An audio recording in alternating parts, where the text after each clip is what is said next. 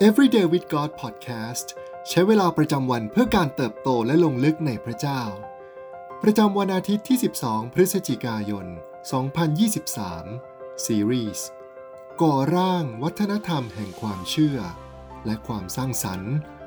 วันที่ 5 จงแสวงหาความบริสุทธิ์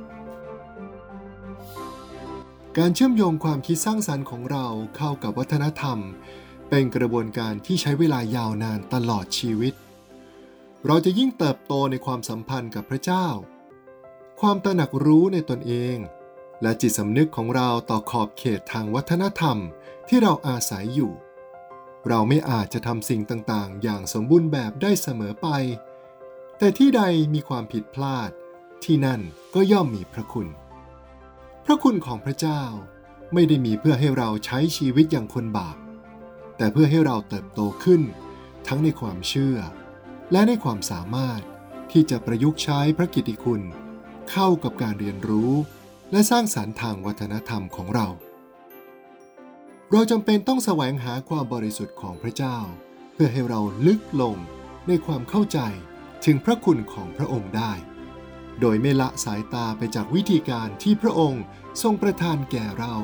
เพื่อเรียนรู้ และสร้างสารรค์วัฒนธรรม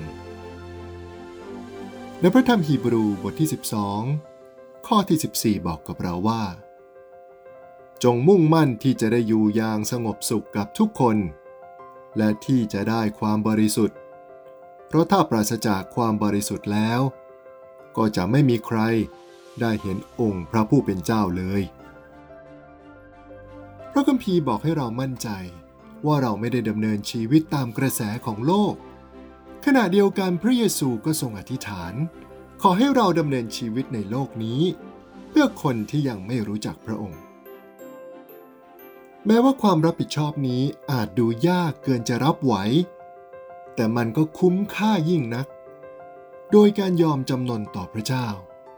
และตอบรับการทรงเรียกให้สร้างสรรค์ และปลูกฝังวัฒนธรรมใหม่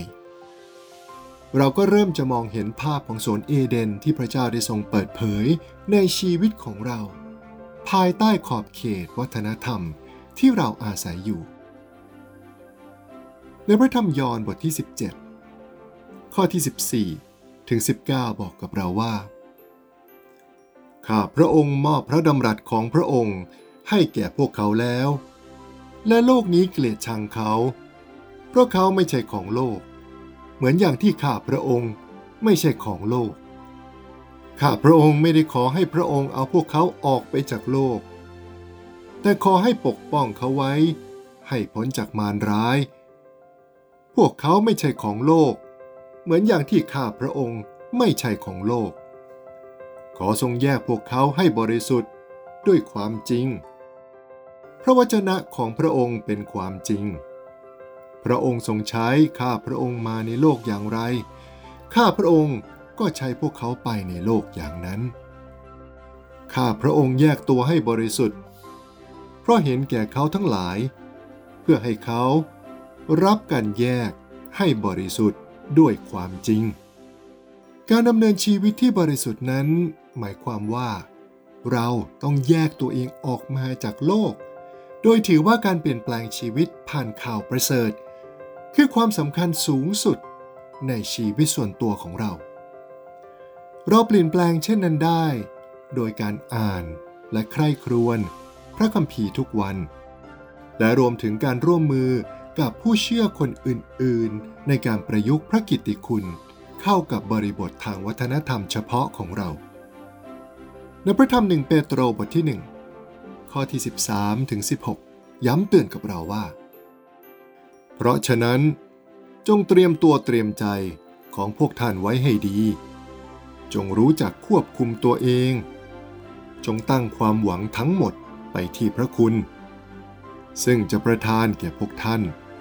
ในเวลาที่พระเยซูคริสต์เสด็จมาปรากฏ เช่นเดียวกับบุตรที่เชื่อฟัง อย่าประพฤติตามกิเลสตัณหา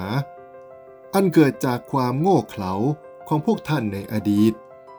แต่พระองค์ผู้ทรงเรียกพวกท่านนั้น บริสุทธิ์อย่างไร พวกท่านเอง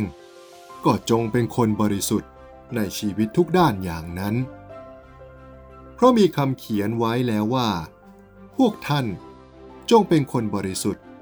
เพราะเราเองบริสุทธิ์ สิ่งที่ต้องใคร่ครวญในวันนี้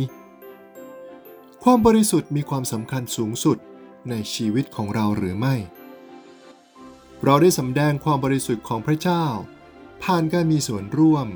กับบริบททางวัฒนธรรมรอบตัวอย่างไรบ้าง การแยกตัวออกจากโลก เพื่อดำเนินชีวิตอันบริสุทธิ์ เหมือนหรือแตกต่างจากการแยกตัวออกจากสังคม และขาดการมีส่วนร่วมทางวัฒนธรรมอย่างไรบ้าง